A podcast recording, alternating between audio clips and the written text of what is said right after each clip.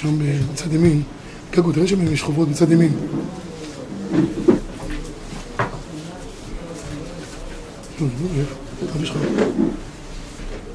פנה הודעה, פנה זימה.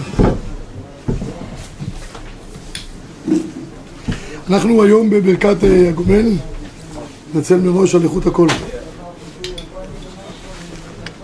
סאונד.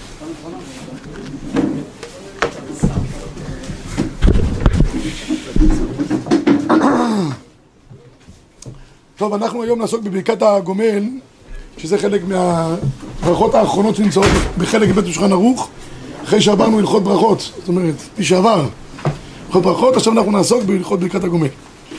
ברכת הגומל כידוע מקורה במזמור שאומרים הספרדים בפסח שם יאמרו גאולה השם אשר הגיע לעם יצא ומארצות קיבצה מזרח ומערב צפון ומים וכולי ושם אנחנו רואים כל מיני גלגולי גלגולים שהתגלגלו ישראל במדבר תודה רבה, שכוח. גלגולי גלגולים, ושם יצאו למעשה אותם ארבעה אנשים שצריכים להודות. כמו שהגמרא אומרת מסכת ברכות, גמרא ידועה במקור אחד, אמר רבי יהודה אמר רב, ארבעה צריכים להודות, יורדי הים, הולכי מדבריות, ומי שהיה חולה ונתרפא, ומי שהיה חבוש בבית האסורים, ויצא. אלה ארבעה, הסימנים שלהם כידוע, וכל החיים יודו חסנה, חיים משותפות, יוצא לנו חבוש, איסורים, ים, מדבר. אלא שהבית יוסף מביא פה מקור שתיים, מחלוקת ראשונים גדולה, בין אבו דרעם לבין הריבש, האם אלה הארבעה מצוינים בגמרא, אלה דווקא, או כל מי שהיה בכלל סכנה, היה איזה מצב סכנה, נחלץ ממנה, צריך גם לברך ברכת הגומל. שיטת האבו דרעם שמופיע בהתחלת הבית יוסף ושאומרים שארבעה בלבד צריכים להודות, אבל האחרים שבירכוה בברכה לבטלה, כן פסק הרב שם טוב, פעלו בשם התוספות. לעומת האבו דרעם יש לנו את הריבש, הריבש כותב בתשובה שאלת וכולי, אז תראו מה שכותב בסוף והקבקוב וכל שכן נעשה לו נס, ניצול ממיתה עצמה אנחנו בעמוד 136, מקור שתיים ברימש. תודה רבה, יישר כוח. וניצול ממיתה עצמה, שהרי קבענו לה ברכה לאחרי, ורק כשיעבור על מקום ההוא, ברוס על מקום ההוא. וכל שכן מיד שניצל צריך להודות, כדרך הארבעה שצריכים להודות. בקיצור, אומר פה הריבש, אנחנו מודים, לא רק ברור שעשה לי נס במקום הזה, אלא גם מודים ברכת הגומל. ברור לי נס במקום הזה, זה ברכה בפני עצמה למי שעובר באותו מקום, ומודה לקדוש ברוך הוא. ועוד כאלה צריכים לדעות, אלה שנעשו להם נס. איזה נס? כל נס באשר הוא. כל אחד שהיה במצב סכנה והצליח לנצל, גם צריך לברך ברכת הגומל. המחלוקת בין אבו דרעם לבין הריבש הלכה איתנו לאורך כל הדרך, יצרה מחלוקת בין ספרדים לבין אשכנזים, בין המחבר לבין הרימה. השולחן ערוך כותב, יותר נכון, מחבר משנה ברורה. מקור שלוש לפניכם כותב שולחן ערוך ככה: אנה ארבעה לאו דווקא. דעו הדין למי שנעשה לו נס. כגון שנפל עליו כותל, או ניצול מדריסת שור ונגיחותיו, או שעמד עליו בעיר אחרת תופו, גנבים באו לו, בקיצור, כל מיני כאלה ואחרים, כולם צריכים לברך בקעת הגומל. שוויגר נפלה, לא יודע, מה שקרה לו. ויש אומרים, סכנות, ויש אומרים שאין מברכים הגומל אלא ענה ארבעה דווקא. וטוב לברך בלא הזכרת שם ומלכות. אז יש אומרים שלפי המחבר, זה רק אלה ארבעה, דהיינו ארבעה שאמרנו בגמרא מסכת ברכות, לא יותר מהדבר הזה. מה? לפי הרימה, לא מחבר. זה, כן, זה לפי הרימה. כן, יש אומרים פה זה, זה הרימה, כי המחבר שם. בא המשנה ברורה ואומר, אלה הנער, ארבעה, משום שמצויים ביותר תקנו עליהם ברכת הגומל, מה שאין כן אין אך שאינם שכיחים כלל, אין להם ברכת הגומל.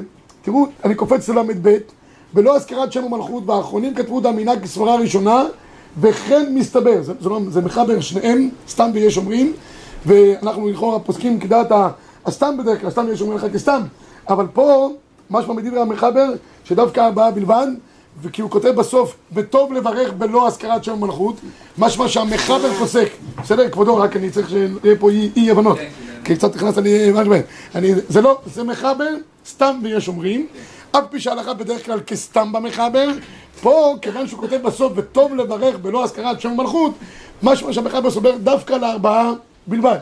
ושיטת המשנה ברורה, לא, האחרונים כתבו, דאמינה כסברה ראשונה שכל צרה שלא תהיה לאדם, דהיינו שהוא נכנס למקום של סכנת נפשות, צריך לברך ברכת הגומל. השבט הלוי, מכאן אנחנו נתגלגל עכשיו לאורך כל השיעור כמה דקות טובות במחלוקת הזאת בין האשכנזים לבין הספרדים. השבט הלוי דן לחיילים, גרני חיילים בבני ברק, של... שנכנסו... מה? הגדוד היהודי. אז הוא טוען למי, ש, למי שחיילים שנכנסו למקום סכנה ויצאו משם בשלום היה מצב של סיטואציות כאלה של אה, סכנה מוחשית אז הוא כותב במפורש ודאי שהם צריכים לברך הגומל, מה זאת אומרת? כותב כאן, אבל לפי המוסכם פוסקים אה, שהארבעה שצריכים לדעות אפילו לא נתנסו בשום סכנה בפועל אלא הוא הדין בנידון דן חייבים מביא פה אנשים שהיו בשטח סכנה, אה, מוקף שוללים, רוצחים, אף אגב זה לא קרה להם נס בפועל זה עצמו נס ויצא לחיים, לא פחות מעוברי ימים, כל הזמן בים שקט למברכים, בעצם העברה בים נחשב כנס בקיצור, הוא כותב שכל מי שהיה במקום סכנה הוא אוטומטית מברך ברכת הגומר. זה באמת שיטת המשנה ברורה. גם, גם האגרות משה כותב שצריך לברך ברכת הגומר במקום סכנה, אבל מה קורה אם אדם היה כמעט בסיטואציית סכנה? כמה פעמים קורה לנו בדרכים, לא עלינו, שפתאום ברגע האחרון, צ'ק, אנחנו עוצרים, וזה בדיוק, שאל אותי, אה, עכשיו אה, בחור אתמול שאל אותי, הוא נסע עם חתן, ערב יום חתונתו, בדרום הר חברון, בכביש כביש 60 אני חושב, או 90, 60. אז הוא נסע בקריב ופתאום הוא נרדם, בחור בישועה, ועבר לצד שני, והתעורר ולצד שני, עם החתן, שהתחתן ביום שלישי. אז הוא אומר לי, הוא אומר, תגיד לי, צריך לברך הגומל? אמרתי לו, תכלס. אה, לא, הוא אומר לי, רק נרדמתי, התעוררתי, עברתי. אמר מודה אני, חזר חזרה למקומו. אמרתי לו, תשמע, כל זמן שלא היית ממש, זאת אומרת, היה כמעט סכנה, על כמעט סכנה לא מברכים. פעם שאלו אותו ברום שפירא, את השאלות האלה, כל פעם היו באים אליו, הרב, תגיד לי, כמעט זה זה. הוא אומר, תשמע, אני צריך לברך גומל כל יום, למה? הוא אומר, נתתי את החולצה לאשתי, כמעט היא הכניסה אותי גם למכונת כביסה. עם החולצה, צריך לברך גומל, בסוף לא, אז לא מברך גומל. בקיצור, על הכמעט מכונת כביסה, לא מברכים. בסדר? אחרת אין סוף, אנחנו כל יום נמצאים במקום סכנה. כן, חייל שכן נכנס לתוך העניין למעצר, לא היה שום חילופי, יש לו שום דבר. נכנס, לקח מה שהיה לקח ויצא. מחלוקת בין הספרדים. לפי אשכנזים, כיוון שהיה במקום סכנה, נכנס לשכם, הקסבה. לא קרה שום דבר, עצר את כל הפרחים שם והוציא אותם. לפי אשכנזים צריך לברך, לפי הספרדים, לא. למה? כי לפי הספרדים זה דבר עקבי. רק ארבעה בלבד, הנסיעה, בסדר, זה משהו אחר. מצד הנסיעה, אבל מצד הכניסה למקום סכנה, לא. תראו בבקשה מה אומר הרב עובדיה בילקוט יוסף. הוא אומר, מי שניצול מתאונות דרכים, לדידן אין לברך הגומל. ואף אם היו עמו ברכב כאלה שנמצאו קשה, או חד ושלום נהרגו באותה תאונה, כי זה הספרדים, אין ניצולים מברכים הגומל, אלא אם כן שהו בנסיעתם מהלך שעה ורבע. הספרדים הם כורדים. נסעת שעה ורבע, היית בדרכים, מברך, 72 דקות. לא נסעת, נכנס לתאונה, יצאת באקזוז, לא יודע איך יצא, לא משנה כלום. אתה לא מברך גומל. אה, זה שייך לשיעור הקודם. בשיעור הקודם אנחנו דנו בעניין תפילת הדרך. האם זה עניין של זמן או זמן של מרחק? והרוב הפוסקים אומרים וגם זה יש מחלוקת גדולה מאוד, רוב הפוסקים אומרים שזה עניין של זמן, ככה, ככה נראה באופן פשוט. זאת אומרת, שיעור זמן של דרך שלוקחת לך 72 דקות. אם אתה בפקק, זה לא מהווה דרך של זמן. אם היה לוקח לך באופן נורמלי, בנסיעה נורמלית, 72 דקות, זה, ה, בסדר? זה מתחבר באותו יום. התחלת בתחילת היום, זה, זה תופס, הבטריה של הדרך תופסת ל-24 שעות. מבוקר עד בוקר, כמו ביקורת התורה. השוואה יש ביניהם, כי בייגים חבר ביניהם. אוקיי, אז ככה גם פוסק הרב עובדיה, בוא נראה גם המשך וכן. מי שנכנס לשחות בים, היה בסכנת תביעה, ניצול. כיוון שלא נפל למשכב, ונובע גומל, יצא למלחמה. אתה שומע, הרב חתוקה? נלחם! אף שכזה תאכל החרס, סכנת פשוט. ונובע גומל. במלחמה שלו, צריך לתת צדוקה כן, צריך לעשות אולי סעודת הודיה כן. הגוימל לא מברכים אלא על ארבעה מקרים בלבד שציינו קודם, שתכף עכשיו נפרט אותם יותר בהרחבה. עכשיו נלך ל... כמה אותו דבר בדיוק. כן, אין הבדל בין, בין, בין, ביניהם בנקודה הזאת. שניהם היו ספרדים, שניהם הולכים לפי דעת המחבר, אין הבדל. אה, אה, אה, עכשיו נפרט באופן, באופן יותר רחב מה זה הולכי מדבריות, ימים, כל הדברים האלה, כי גם זה יש כל מיני שיטות שיש. הראש כותב כאן, במקור שמונה לפניכם, שהוא כותב דווקא מברכים, הראש לשיטתו, כיוון שהם כדעת האשכנזים, שדווקא הם הולכים בדרכים, לא סתם דרכים בעלמא, אלא דרכים שיש בהם סכנה. כך כותב הראש, נהגו באשכנז ובצפרד, ש... בצרפת, שאין מברכים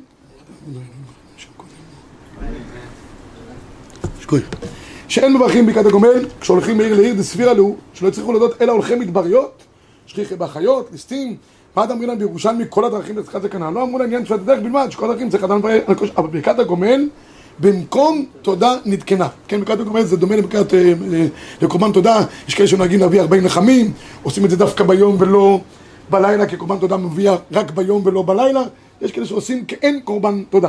לא מקפידים על זה היום, אבל זה מופיע בפריסקים. בית יוסף כותב, ממה ששינה הולכי מדבריות האמור בגמרא במקומות, הולכי דרכים, משמע דבכל הולך דרך כמה. הלכת בדרך, לא משנה כרגע אם יש סכנה או אין סכנה, הלכת בדרך בין עירונית, 72 דקות, לאחר מכן מברך ברכת הגומל, כי זה דרך. כך אומר, כך גם פוסק השולחן ערוך בעשר. אשכנז וצרפת מביא את הראש. אין מברכים כשהולכים מילין, לא חייבו אלא בהולכי מדבריות. שכיחי בהם חיות רעות וליסטים, ובספרד נוהגים לברך, מפני שכל הדרכים לחזקת תקנה. ומי הוא פחות מפרסה, דהיינו 72 דקות, שזה, פרסה זה בערך 4.6 קילומטר, לא מברך, ואם מקום מוחזק בסכנה ביותר, אפילו פחות מפרסה. אם אתה נכנס לדרך שהיא סכנה, כמו אדם נוסע בכבישי ישע, וחלילה זה אינתיפאדה, או משהו כזה, סכנה ממשית, אפילו פחות מפרסה, כי הדרך היא דרך סכנה.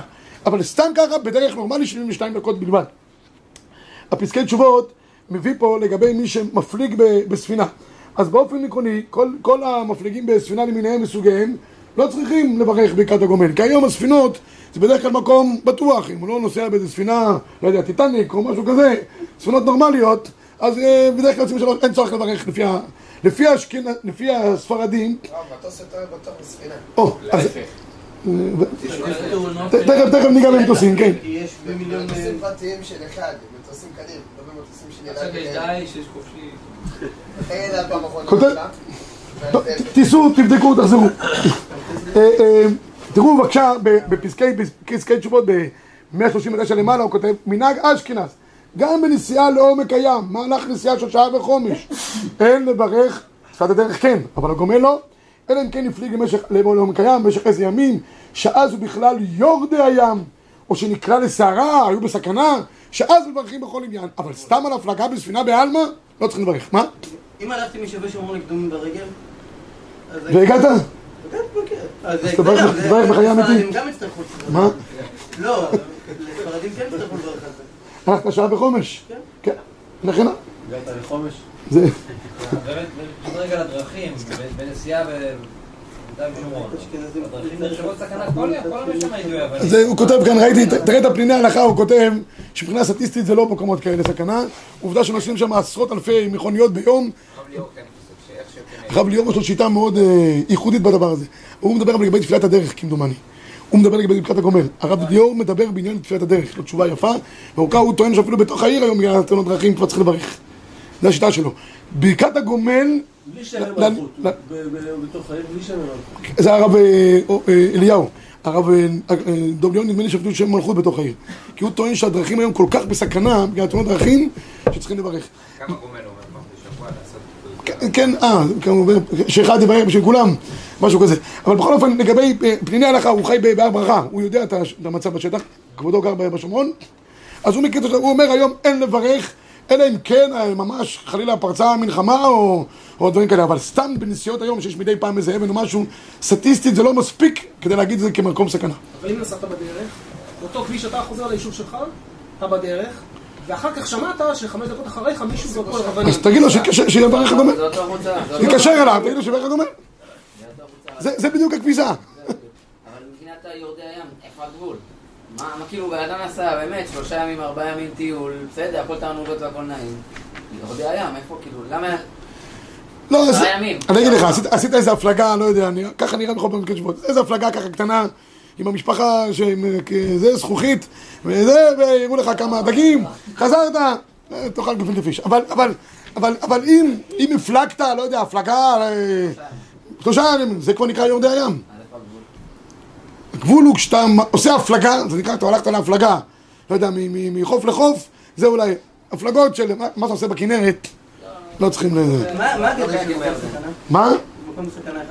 אז הוא מגדירים פה, הפויסקים מגדירים פה מה זה מקום סכנה זה מקום שאדם לא יכל לחיות אה, לו היה קורה משהו אין לו דרך להינצל, זו ההגדרה הפשוטה של סכנה לכן גם מטוסים באופן עקרוני מוגדרים כסכנה כי אם חלילה קורה משהו תראו, אתם יודעים מה, אתם רוצים לראות תראו בבקשה מה כותב הציץ אליעזר, מקור 16 יש לו תשובה מאוד מעניינת יש הרי ויכוח גדול מאוד לגבי מטוסים אה, מי שטס היום יש אנשים שמעיסים שבכל יום שטסים אני מכיר הרבה מרעננה יום ראשון, קחים מטוס, חמישי חוזרים חזרה, נוסעים לארה"ב, הלוך חזור, כל, שבוע. מה, יברכו הגויים האלה? בשבילם זה, אוטובוס פשוט שלוקח אותם לכל מקום.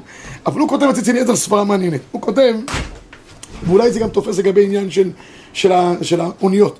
תראו בבקשה, אה, נראה את השורה הראשונה ואחרי זה את הקבקוב הבא.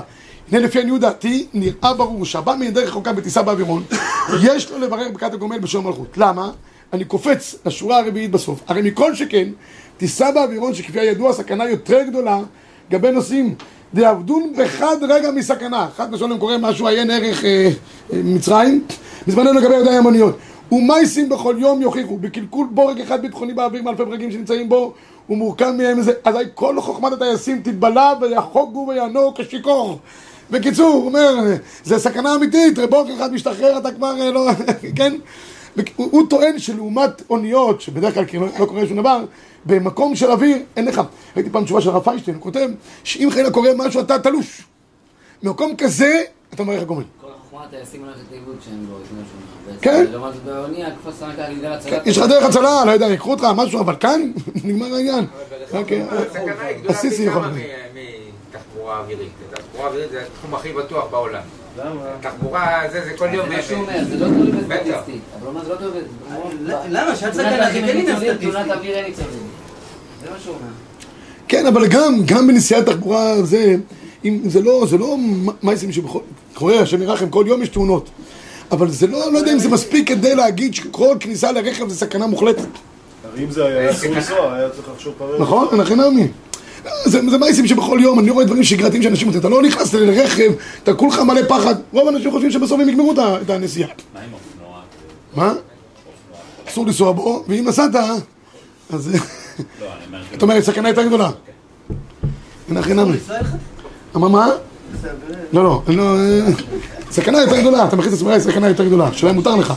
באופן עקרוני, אני חושב שגם אופנועים, אנשים נוסעים מייסים שבכל יום ולא מרגישים איזה... צריך גם איזו תחושה של אה, סכנה לפי האשכנזים בכל אופן. נכנס למקום שאתה לא יודע איך אתה יוצא, אתה יוצא נכנס בלחץ. רוב האנשים שנכנסים לאופנועים או למכוניות אה, מרגישים בטוחים פחות או יותר. מה, מה? בטיסה יותר פוחדים. שום ספק, שום ספק. אני נסעתי פעם עם איזה חסיד בנז לידי, ופעם ראשונה היה כיס אוויר. והמטוס יחוגו ויענו כשיכור. והוא היה כולו מזיע, הוציא את כל הפרקי תהילים שהיו לו, את כל הגמרות, את כל הזה, גמר את כל הש"ס. זה טוב, למד בדרך קצת. אבל הוא אומר, תשמע, איך זה, כשנחתנו, מה יעשים ניסים, איך היינו באוויר, וירדנו. הוא ברוך צריך לברך גומל, זה פשוט. מה, אני חושב שאולי הוא הרגיש, כן, הוא הרגיש שהוא... גדר סטטיסטי. אתה הולך לפי הרגש? היה פעם בכיס אוויר, הייתי בטוח שזהו. שזה נגמר, כן, כן, כן. לא, אבל- מישהו שוחרר דתי, אז הוא יצטרך לברך כל יום הגומל. אז בואו נראה, אז אז מה קורה? אז מה קורה למי שנוסע? לא. אז בואו, בואו, אז בואו נעשה את החשבון. מי שטס, מי שנוסע בכל הדברים האלה, תכף נראה כמה פעמים הוא צריך לברך אה, הגומל. יש בפסקי תשובות, מביא מחלוקת הפויסקים גדולה. זו מחלוקת קדומה דרך אגב, שכבר לפני עשרות שנים חלקו הפוסקים האם על טיסות צריך לברך הגומל כן או לא. אז הוא מביא פה שמנהג העולם לברך הגומל בשם מלכות כשנוסעים ממדינה למדינה באופן שעוברים מעל ימים ומדבריות ואף על פי שאין נסיעה באווירון, אותן סכנות שדיברו חז"ל כמו כן בזמננו אין שכיחות של נזק ואסון בנסיעה באווירון יותר מנסיעה ברכב לכביש מכל מקום יש ליישב המנהג בכמה סימוכים נאותים על פי הראשונים והפוסקים. אמרתי לכם שהפוסקים אומרים שזה המקום כמציאות מקום סכנה ומכל מקום אצל כמה גדולי דורי, דורנו מצאנו, לא דברי חיים ראיתי תשובה שהיו מורים לשוליהם לברך ללא שם ומלכות הנסיעה במטוס אלא אם כן היה חשש סכנה תוך כדי הנסיעה, היה כיס אוויר, אה, כמו שאמרנו, רוקד או משהו, שאז זה דברי הכל, מברכים. דברי הכל, גם ספרדים, גם אשכנזים. ספרדים נסעת אה, שעה וחומש, אם זו טיסה קצרה שנסעת פה, לא יודע, לקפריסין, לא צריכים לברך לפי הספרדים. אבל לפי האשכנזים, כמציאות של מטוס, צריך לברך. גם לקפריסין אותה סכנה. אבל, הספרדים לא הולכים אחר עניין הסכנה, הם הולכים אחר עניין הדרך. נסעת בדרך, שמכאן הכל בירכת. אם לא, היה סכנה ולא היה שום דבר, לא מברך. בסדר? טיסה בתוך לא, המדינה. אבל אמרתי שהמהלך של הדרך הוא ככה. לאילת, לאילת. המהלך של הדרך הוא 72 דקות. אם המהלך של הדרך 72 דקות לפי אם עמדת בפקק אה, לא יודע כמה זמן. לא, לא. אם, אם הדרך לוקחת 72 דקות, בסדר? אם אתה נוסע 72 דקות בדרך לפי הספרדים, אתה מברך הגומל. ולא משנה עכשיו אם היה סכנה או לא היה סכנה, הסכנה היא לא אינדיקציה לברכת הגומל. לאשכנזים כן, אבל אם הוא פחות, הוא שעה נסיעה, ואתה עמדת בפקק עוד רבע שעה. לא מברך. אז לא מברך, כי ברור. המהלך של הדרך... נכון. צריך שיעור טווח שלוקח זמן של 72 דקות. אז למה לאילת לא לצורך העניין? כי אתה החלטת שמטוס, אם אני אסע באוטו זה כן. מי אמר שלאילת לא מברכים לפי הספרדים? ברור שמחים מר גומל. למה? לאילת? אני נוסע כל יום מה- מהבית של הישיבה פה, אני צריך ללכת כל יום מר גומל. לוקח לי יותר מ-72 מה? המטוס, אם אתה לאילת לוקח רק חצי שעה, כמה לוקח לאילת? כן. לא מריח. לא אומר, אבל מצד הדרך היא כן. זה אבל, זה בטיסה, בטיסה, פשוט בטיסה, בטיסה לוקח 72 דקות לאילת? דווקא טיסה? כן. ברכב זה רכב, טיסה זה טיסה, אונייה זה אונייה, כל אחד לוקח את התחבורה שלו. בסדר? אוקיי, עכשיו רק נחזור לעניין עצמו, נסכם, נסכם את העניין. אה, הבאתי לכם את הזה. אותם, הרב עובדיה יוסף טוען שאותם אנשים שנוסעים באופן תדיר, כל יום, לא יודע, לא חזור ירושלים, תל אביב וכן כל הדרכים האלה, שלפי הספרדים, מחמת הדרך אני מברך, יברכו פעם בשבוע. הרב אליהו עשה לנו הנחה פעם בחודש. פעם בחודש, די שיברכו. הגומל. ודאי, ודאי, היה לי חבר בישיבה בישיבה תיכונית, היה בורח הביתה, ככה אני יודע מתי הוא בורח, בבוקר היה דופק על ה... זה אומר, רבותיי הגומל. מברך הגומל בכיתה, כל, כל שני וחמישי. שום בעיה. לא צריך ספר תורה. כן, לא צריך ספר תורה, צריך עשרה, תכף נראה. עוד שנייה אחת. אפשר לעשות את זה גם על טיסות הרב. מה? בערך פעם בחודש. כן, ודאי. אם אתה על, הקו, פעם בחודש. כל מי שנמצא באופן תדיר על הקו לכאן או לכאן, פעם בחודש מספיק. ספרדים, אשכנזים, שניהם. אותו דבר. אין, עניין לברך כל יום או כל שבוע. אוקיי, שחבוש בבית האסורים, יש לנו מחלוקת, אני מקווה שזה לא... אה, יישא פה? האם דווקא על עסקי נפשות או על עסקי ממון, עיין ערך פוליטיקאים, והשאלה אם צריכים גם לברך כן או לא.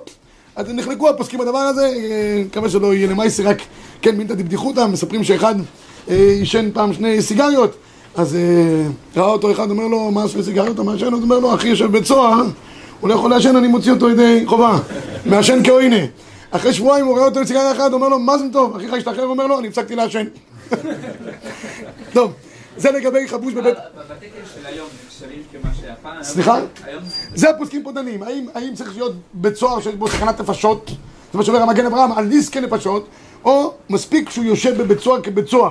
יש ברב עובדיה, אתה נכנס איתה, יוצא עם תואר שלישי. נכון, אבל אה, הראש שרוד קצת אני חושב, משהו קורה לו בכל אופן, הוא אומר, המגן אברהם כותב, מה אכפת לנו ממה שלא שולט בנפשו, אבל הרבה פוסקים אומרים שדי שהוא נכנס לבית סוהר והוא לא מושל בנפשו, זה ההגדרה. זה נמצא בסערת אה, רוחות. לעניות דעתי לפי הספרדים, לא משנה איזה בית סוהר, יברך הגומל. לפי דעת האשכנזים, זה לשיטתם. עד שלא תיכנס לבית סוהר שיש בו סכנת נפשות ממש, מ- מצד היפן, באמריקה, ונכנסים שם כל מיני משיגנס כאלה ואחרים. לא. מה? אבל זה לא מי- לא שבכל יום. לא, לא, זה לא ש- זה לא זה לא לא שכיח. סכנה, יש גדר, כאילו, חסר לי... זה ההבדל. לפי הספרדים הגדר הוא בית סוהר. נכנסת בשערי בית סוהר, ואיך הגומל. לפי האשכנזים זה לא הגדר של בית סוהר. לאשכנזים צריך לחפש תמיד את נקודת הסכנה שיש בדבר. אבל מה הגדר של סכנה? כאילו יש איזה, אפשר להגדיר את זה סטטיסטית, אחד מאלף, אחד שלוש מאות. שמע, אני חושב שבבתי הסוהר בארץ, רוב האנשים יוצאים באמת עם תואר. בבתי הסוהר באמריקה, במקומות כאלה ואחרים, רוב האנשים יוצאים עם אלונקה. אתה תראה איך אנשים יוצאים בדרך כלל מבית סוהר. או, זה פה. כבר במשפט הוא חרדי. טוב, לגבי חולה ונתרפא. מה קורה לגבי חולה ונתרפא? שוב פעם המחלוקת תהיה אותו דבר בדיוק. לפי הרשב"ו, במקור 21, שאלת על חולה שחייב לברך כמה וחצי, לברך, תשובה, כך נראים הדברים. כל חולה שעולה למיטה מחמת אותו חולי כשעומד צריך לברך. שכל העולה למיטה, ככה אומרת הגמרא, כעולה לגרדום, לידון שאומרים לו, אברה היה וייפטר. אתה מתחיל להיות חולה השם ירחם. אז לפי הרשב"א, כל מי שעולה למיטה מחמת חוליות, זאת אומרת, הוא שוכב במיטה כמה ימים, הוא נחשב חולה שיש בו סכנה. הטור כותב, מה פתאום? דווקא במכה של חלל שיש בו סכנה. אנחנו מחפשים דווקא סכנת נפשות, לא מחפשים סתם אחד שעולה למיטה. המחבר פוסק ב-23, בכל חולי צריך לברך. חלית לא עלינו, תברך. אפילו אינו חולי סכנה, למה? כי המחבר לשיטתו, לא צריך להיות דווקא מכה של חלל, לא מכה של חלל, אלא כל שעלה למיטה וירד, מפני שדומה כמי שהעלהו לגרדום. ואין הפרש בין יש לו מיחוש קבוע בזמן לזמן, ובין שכמובן, שלמחבר לא מדובר על מי שיש לו קצת שפעת, והוא קצת מתעטש, לא נקרא, מדובר על אחד ועלינו שהיה לו איזשהו... אה, מי שבר את האגן ולא יכול לרדת מהמיטה. לא, שבר את האגן, לא נראה לי שזה בגדר החולי. זה לא חולי, כן, זה לא חולי, צריך משהו. לא עלינו, היה לו התקפת לב, אירוע. פגע, אז אם הם זה... לא זזים, הם לא... יולדת נחשבת כ... כן, ודאי, ודאי, מה זאת אומרת, היא נכנסה ל... ל- גנה, עם גנה. לא, נגינה לא נראה לי. הלכו לו השקדים. לא, זה שיש שישתה קצת אה, ערק. זה לא... זה, זה לא... צריך, רבותיי, צריך מצב... יולדת למה זה? יולדת, זה... מה זאת אומרת? היא נכנסה לשק... כשהיה לידה היא יושבת על המשבר? אז שלוש דברים נשים מתות בשעת תינתן? מה אתם מדברים? זה פשוט. סכנה, שלושה ימים ראשונים מכלים עליה את השבס. אבל מה אין אתם מדברים? סטטיסטית, אין- כמעט... זה חולי בריא, קוראים- בהגדרה ליולדת חולי בריא. אבל- זה סכנה? אבל היום זה כמעט לא סכנה, זה אחד ל- זה שלוש למאה אלף. בלי סטטיסטיקה. אבל אין סטטיסטיקות. אני מנסה להבין. ממש אחד מהשלוש. אני מנסה להבין. לא. תשאל את אשתך, תגיד לך, תנסה, לא תצליח להבין. תשאל את אשתי, אני... ברמה, יש דברים שאתה לא יכול להבין. ברמה, כתוב, יש אומרים, הרמה לשתתו אינו מברך רק על חולי שיש בו סכנה, כגון מכה של חלל, כמו שיטת הרייבד שמופיע בדברי הטור. למעשה רבי ישי, יוצא ככה, ב-24 פוסק הפסקי תשובות, שאם זה, זה ניתוחים, ודאי שאדם שנכנס לניתוח עם הרדמה מלאה, אין שום ספק שהוא נמצא במצב של סכנה. הגם שרובם מתעוררים והכל טוב יפה, אבל זה נקרא ודאי שקטע של חולי. התקפי לב, לא עלינו, כל ההתקפים למיניהם מסוגיהם, ודאי שכל זה נחשב כמקום של אה, חולי, אבל הוא כותב, אם זה מחלות ויראליות, כמו שאמרנו קודם, כל מיני אנגינות למיניהם, ודלקות וכולי, אפילו מלווים בחום, עליי מידתו נחמת חולשה. כל שנה במצב של סכנה על ידי הרופאים, זה מחלות שכיחות. אירוע מוחי למשל. רוח מוחי, אני חושב, זה סכנת נפשות. ברור. זה פשוט. חבור. כל דברים שהם כאלה, זה, זה פשוט. אבל דברים, דברים, אה, היה לו דלקת, אה, לא יודע מה. אה, טוב, בכל אופן, הרב עובדיה יוסף, הרב אליהו פוסק ב-25, מי שהיה חולה שיש בו סכנה כגון מגע של חלל, או שהיה מוטל במיטה שלושה ימים. ההגדרה של הרב אליהו היא הכי פשוטה. כל מי שעלה, זה לשיטת הספרדים, כל מי שעלה למיטה שלושה ימים, היה חולה, אפילו שפעת ואנגינה וכולי, הוא נחשב חולה, וצריך לדרך הגומל. בניגוד לאשכנזים שאמרנו, שגם אם הוא עלה וירד, זה לא משנה לו כלום, צריך שיהיה חולי שההגדרה שלו היא שיש בו סכנה. גם מחלות נפשיות? סכנה. כן, סכנה? לא, מי שהיה בדיכאון. הוא הוא הוא עולה למיטה, הוא לא למיטה, הוא ההפך, הוא יורד מהמיטה כל הזמן. לא יודע, השם ירחם, לא, לא יודע, תשאל, תשאל אה, פסיכולוגים. לא. שהרב פסיכולוג. בסדר, פסיכולוג. ב-26, דת מרן השולחן ערוך נראה שכל שעלה למיטה וירד מהר הגומל, ואין צריך שיהיה חולה ג' ימים, הוא חולק על הרב אליהו, אלא עלה למיטה וירד. לפי הרב עובדיה, הדברים לא מוגדרים, אז כל אחד שקצת היה תשוש ועלה למיטה וירד, זה נראה קצת אה, מופרע. אבל הוא כותב כאן שהבן איש חי, הוא הגדיר, כאן רוב העולם נוהג לפי הבן איש חי בספרדים, בנקודה הזאתי, שאם עלה ג' ימים למיטה וירד, מברך הגומל. כן, מרדכי אליהו, כן. וכנראה, פוסק. מה? עובדיה לא פוסק ככה, הוא אומר שלא, אין צריך, מביא, את השיטת הבן איש חי, הוא פוסק, לא, עלה, ירד, הוא צמוד למחבר. המחבר לא עבר, לא הביא את ההגדרה של ג' ימים. בסיכומו של דבר, לפי האשכנזים צריך להיות חולי שיש בו סכנה בהגדרה הרפואית, לפי הספרדים, לפי שיטת אה, מרן הרב עובדיה, אה, הרב אה, אליהו וגם אה, בן איש חי, ג' ימים ירד עלה. אוקיי, מה קורה לגבי ברכת מעמד ברכת הגומל? אז עד עכשיו ציינו למעשה את הארבעה שעוברים בכל מיני מקומות, אמרנו חולה, ייסורים, ים, מדבר, עכשיו איך מברכים ברכת הגומל, באיזה מעמד? אז הגמרא מביאה פה במקור אה, 27 לפניכם, על פי הפסוק שאומר, שאומר וירממו בקהל עם ומושב זקנים יעללו, בקהל עם זה עשרה, ומושב זקנים יעללו, צריך להיות, אה, אה, זקנים, זאת אומרת, צריך שניים מהם להיות בעלי חוכמה, זאת אומרת בעלי, בעלי uh, תורה. זקנים זה זקנה חוכמה. אז הוא כותב כאן הטור ב-28, כתב רב אלפס, צריך להודות בפני עשרה, כן כתב הרמב"ם, תוספות כתבו שצריך להודות בפני, בפני עשרה דכתיב ויאמרו בקהלם. במרזוטרא, והוא דאיכא תריי רבנן מניו. לכן כתוב זקנים, ואנחנו פוסקים לחומרה, שצריך להיות גם וגם עשרה, שמתוכם יש לנו שניים תלמידי חכמים. לכן ראוי לברך הכי טוב בברכת הגומל בבית המדרש. כי בבית המדרש, מסתומר, יש לך עשרה אנשים, וגם שניים מהם תלמידי חכמים. זה לא סתם תלמידי חכמים, צריכים להיות תלמידי חכמים לפי המגן אברהם, שהם שונים הלכה. מי שלומדים צורבה. אם תלמידי חכמים לומדים רק מחשובת. זה דברים יפים. אבל זה לא נקרא שאפשר לברך בפניהם, אה, יש כאלה שעושים רק לומדס, יש להם רק לומדס, אבל לא יודעים הלוך למעשה, יש דברים כאלה גם. לא, צריך שיהיה, תראו מגן אברהם במקור אה, 30 בזין, מושב זקנים יללו כתב מגן אברהם דבעינן אנא דתנו הלכתה, שיודעים הלכה למעשה, בסדר? אז זה, זה העניין, לכן כותב האור לציון במקור 31, שראוי לברך את זה דווקא בבית המדרש, שם אתה מוצא את כל הנתונים שאנחנו צריכים. בדיעבד, אם הוא בירך אז פחות מעשרה, אז במקרה כזה, לכתחילה, אמ, אם בירך פחות מעשרה, אז במקרה כזה יברך פעם נוספת בלי שם מלכות בפני, בפני עשרה. בסדר? כך פוסק המחבר גם. אבל לכתחילה, לכן מברכים בזמן שיש ספר תורה, זה לא דווקא. אז זה תורה כי אז יש לך עשרה, מסתום גם שניים שמבינים הלכה קצת, שני אברכים טובים, אז זה כבר נגמר העניין. אנשים, כן? מה? תראה, בנשים יש דיון מעניין, יש כאלה שרצו לטעון, מבין שעשר נשים באדם אחד, זה גם נחשב כמניין לגבי נשים, כך מביא הרב שלמה זלמן אוירבך כאופציה, הוא דוחה אותה, אומר מניין נשים מצאנו רק לעניין, לעניין קריאת המגילה בלבד, כי שם יש דין שנקרא פרסומי ניסה, שאר המקרים האחרים, זימון לא צריך עשרה, נשים משלושה ואילך. מה? נשים שמתחייבות בגומל זה כמו גברים בדיוק? כאילו? אז זהו, זה לגבי נשים, תראו. פותחים וכל אחד מהם מברכת. ו- כן, אז תכף ניגע בעניין הזה, עוד שנייה אחת ניגע. תוך כמה זמן צריכים לברך הגוימל? אז הטור כותב ב-25, ברגע שאתה חייב, מתי שנזכרת, תברך. הבית יוסף מגביל את זה עד שלושה ימים, כך מביא בדברי אורחות חיים, שלכתחילה ראוי שלושה ימים, ואם התעכבת, עד חמישה ימים. ואם אחרי חמישה ימים גם, אז כמו שאמרנו בדברי הטור, בזמן שנזכרת, לכתחילה תוך ג' ימים, חמישה ואחרי זה תורה גם, מאיפה יצא המקור של ג' ימים? אז בית יוסף כותב שהמקור הוא מדברי הרמב"ם, כתוב שהבא מן הדרך פטור מלהתפלל לשלושה ימים. זה פעם שפעם היו באמת מתפללים. אז, אז, אז, כתוב, הוא לא יכול, לא יכול לכוון. היום, בוא בדרך, כן בדרך, אתה מכוון גם בתוך הדרך. בקיצור, היום אין הבדל. אז אומר הבית יוסף, כיוון שנקרא הבא מן הדרך ג' יומים, אז ג' ימים הכי טוב לברך ברכת הגומל, כי זה שייך לדרך. אז אה, אם יתאחר, יכול לברך, אבל.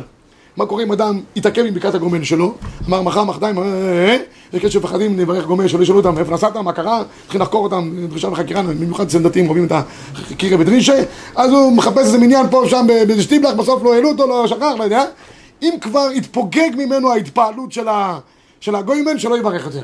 הוא כבר שכח את הנסיעה, כבר נסע נסיעה אחרת כבר, כבר זה, נגמר העניין. צריך, צריך זמן שיהיה לך עוד קצת אה, התפעלות. תראו את ערוך השולחן ב-39. נראה לי, ואם יפליג זמן רב עד שנשכח העניין, אין לברך עוד, ואיבד הברכה. טוב, לגבי נשים וקטנים זה ככה. אז אה, באופן עקרוני... מה? גם אשכנזים, כן, אשכנזים בדרך כלל גם דתיים. אה, אה, המשנה ברורה כותב שנשים, מנהג העולם שהם לא מברכים ברכה זו, כך כותב המשנה ברורה, למה? כי מפני הצניעות, אז בדרך כלל אישה שנוסעת וכולי וכולי וכל מיני כאלה ואחרים לא מברכות. הספרדיות כן אה, נוהגות, נוהגות ל... מה, מה? בכללי. בכללי. חוץ מדבר, חוץ מדבר אחד מיולדת. יולדת זה הדבר היחיד שהתקבל שנשים מברכות ברכת הגומל. איך היא מברכת ברכת הגומל ביולדת? יש כמה אופציות. בואו נראה את האופציות שיש. הוא כותב כאן בפסקי תשובות שהספרדים, כמו שאמרתי קודם, הספרדים כן נוהגות.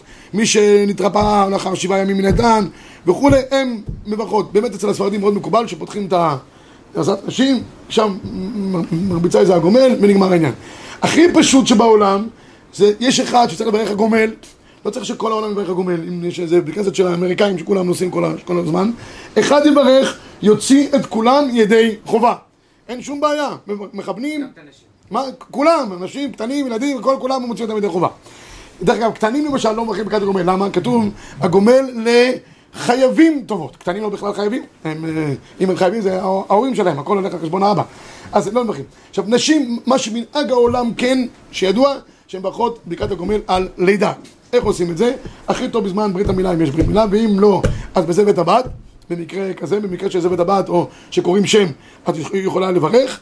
ויש אפשרות נוספת, שגם אם יש עשרה אנשים בבית, באופן כזה או אחר, היא תברך בפניהם. כתוב שבירושלים היו מקפידים בצניעות, שלא לא תברך להם לפני כולם, היו עושים איזה פרגות או משהו. אופציה נוספת יש, שתכוון למי שברך ברכת הגומל, או שבעלה אה, אה, יברך בשבילה, ושהוא חייב, ואז היא שומעת, והוא מוציא אותה ידי חובה, אשתו כגופו. עוד אפשרות אחת, שתגיע לבתי כנסת, תשמע את הציבור אומר בורכו, ברכו את השם ה... המבורך, והבוכו של הציבור, זה, היא עונה גם ברוך השם לעולם ועד, הענייה שלה זה כאילו היא אומרת ברוכה לפני הקדוש ברוך הוא, ובזה גם היא יוצאת חובת ברכת הגומל.